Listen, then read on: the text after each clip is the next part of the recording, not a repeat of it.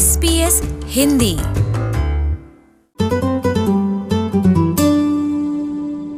बढ़ती जनसंख्या के लिए ज़रूरी मूलभूत सुविधाएँ जुटाने के लिए ऑस्ट्रेलिया को हर साल 40 बिलियन डॉलर के इंफ्रास्ट्रक्चर प्रोजेक्ट्स को पूरा करना होगा। इंफ्रास्ट्रक्चर ऑस्ट्रेलिया ने चेतावनी दी है कि इस इन्वेस्टमेंट के बिना नागरिकों का जीवन स्तर सड़क सार्वजनिक परिवहन स्कूल, पानी, स्वास्थ्य सुविधाओं के अभाव में प्रभावित होगा। साथ ही इसका प्रभाव आर्थिक उत्पादकता पर भी पड़ेगा। मंगलवार को जारी की गई ऑस्ट्रेलियन इंफ्रास्ट्रक्चर ऑडिट रिपोर्ट 2019 के अनुसार खराब इंफ्रास्ट्रक्चर का असर बड़े शहरों में सड़कों पर लगने वाले जाम और पब्लिक ट्रांसपोर्ट में बढ़ती भीड़ से सबसे ज़्यादा पता चलता है। इस वक्त भीड़ के कारण अर्थव्यवस्था को हर साल 19 बिलियन डॉलर की चोट पहुँचती है। लेकिन यदि अभी इंफ्रास्ट्रक्चर दुरुस्त करने की कोशिश नहीं की गई तो ये नुकसान साल 2031 तक बढ़कर सालाना 40 बिलियन डॉलर तक पहुँच जाएगा। हालाँकि ट्रेजरी मामलों के मंत्री जॉश फ्रेडनबर्ग का कहना है कि ऑडिट रिपोर्ट में सरकार के वर्तमान प्रोजेक्ट्स को जोड़ा नहीं गया है।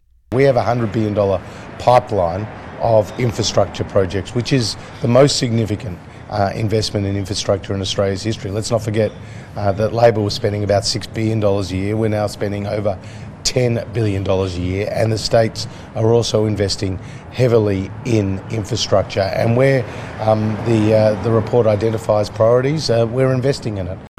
Australia के बड़े होते शहरों के निवासी मूलभूत सुविधाओं की कमी के कारण अब अपनी नाराज़गी ज़ाहिर करने लगे हैं।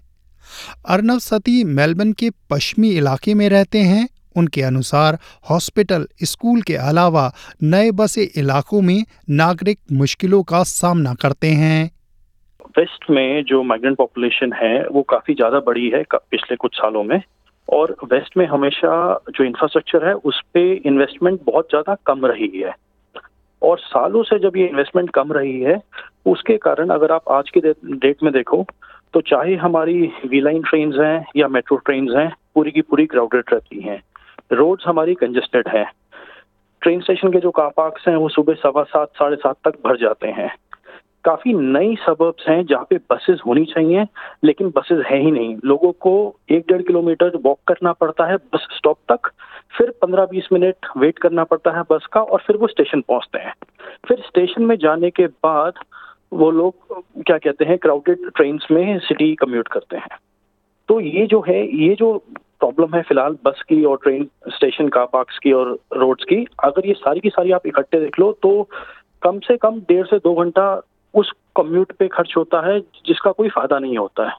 अच्छा स्कूल्स का बहुत स्कूल्स का बहुत बुरा हाल है। स्कूल्स का ये हाल है कि स्कूल्स प्राइम जो जो पुराने स्कूल्स हैं, उन पे थोड़ी बहुत फंडिंग जो भी मिल रही है, वो थोड़ी बहुत फंडिंग पुराने स्कूल्स को मिल रही है ताकि वो चल पाए।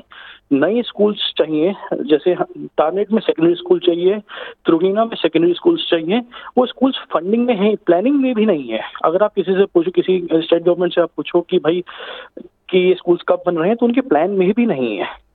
एक ये चीज़ आती है।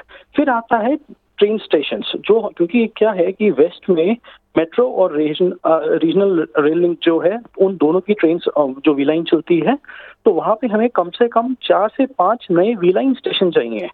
डेविस रोड ट्रेन स्टेशन चाहिए ब्लैक फॉरेस्ट ट्रेन स्टेशन चाहिए सीएस रोड ट्रेन स्टेशन चाहिए थ्रूगीना स्टेशन चाहिए। और काउंसिल खुद कहती है कि ये स्टेशन अगले पाँच साल में चाहिए। और आज की डेट में ये स्टेशन प्लान्ड तक नहीं है। मतलब आप ये लेके चलिए कि 10-12 साल से पहले अगर ऐसे ही जिस स्पेस पे अभी इंफ्रास्ट्रक्चर चल रहा है उस स्पेस पे अगर अगले 10 साल में एक नया ट्रेन स्टेशन आ जाए वी लाइन का टारनेट में तो बहुत बड़ी बात होगी। क्या किया जाए आपके मत में? देखिए इसमें ना दो चीज़ें आती हैं। प्रॉब्लम प्रॉब्लम दो है। जो जो कम्यूट हो रहा है कम्यूट दो दो कारण दो तरीकों से कम्यूट हो रहा है। एक जो लोग सड़क से आते हैं जो बाय रोड ट्रेवल करते हैं और दूसरा जो पब्लिक ट्रांसपोर्ट से ट्रेवल करते हैं। तो जो पब्लिक ट्रांसपोर्ट से ट्रेवल करते हैं, उसके लिए आपको local bus service to the station बढ़ानी पड़ेगी। आपको बसेस बढ़ानी पड़ेंगी ताकि जो लोग यहाँ नई सपोज़ में रह रहे हैं, वो बहुत इजीली ट्रेन स्टेशन तक आ जाएँ। ये पहली चीज़ है। उसके बाद आपको ट्रेन की फ्रीक्वेंसी बढ़ानी पड़ेगी। जो वी लाइन ट्रेन हैं, उनकी आपको फ्रीक्वेंसी बढ़ानी पड़ेगी, तभी जाके लोग ज़्यादा ट्रेवल कर पाएँगे। उन ट्रेन की कैपेसिटी भी बढ़ानी पड़ेगी।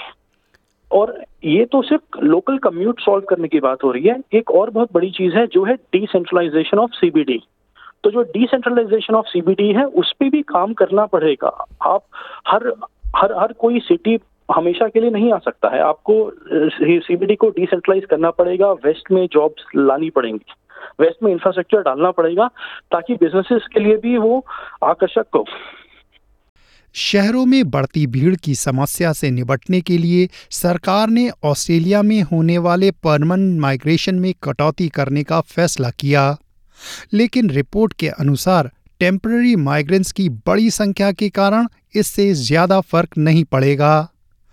मेलबर्न स्थित सोनिका शाह कहती हैं कि माना इंफ्रास्ट्रक्चर सरकार की ज़िम्मेदारी है, लेकिन ग्लोबल वार्मिंग के इस दौर में नागरिकों को भी कुछ कदम उठाने पड़ेंगे।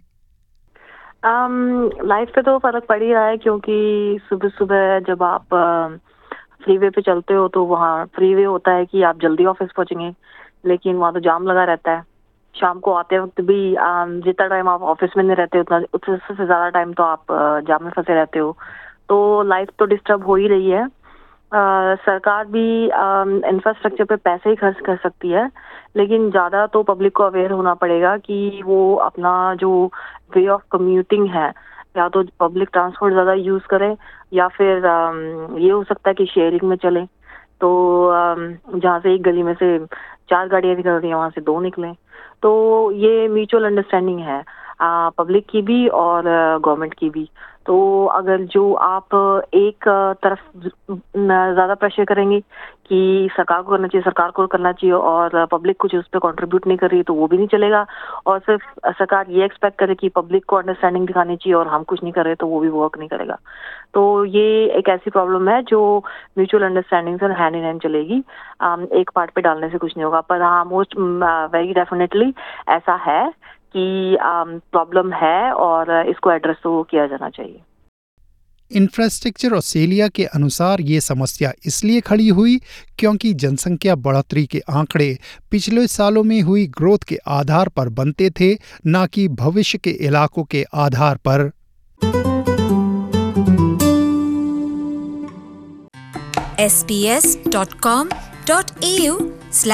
हिंदी पर जाए और ऐसे अंश का आपकी भाषा में आनंद उठाए।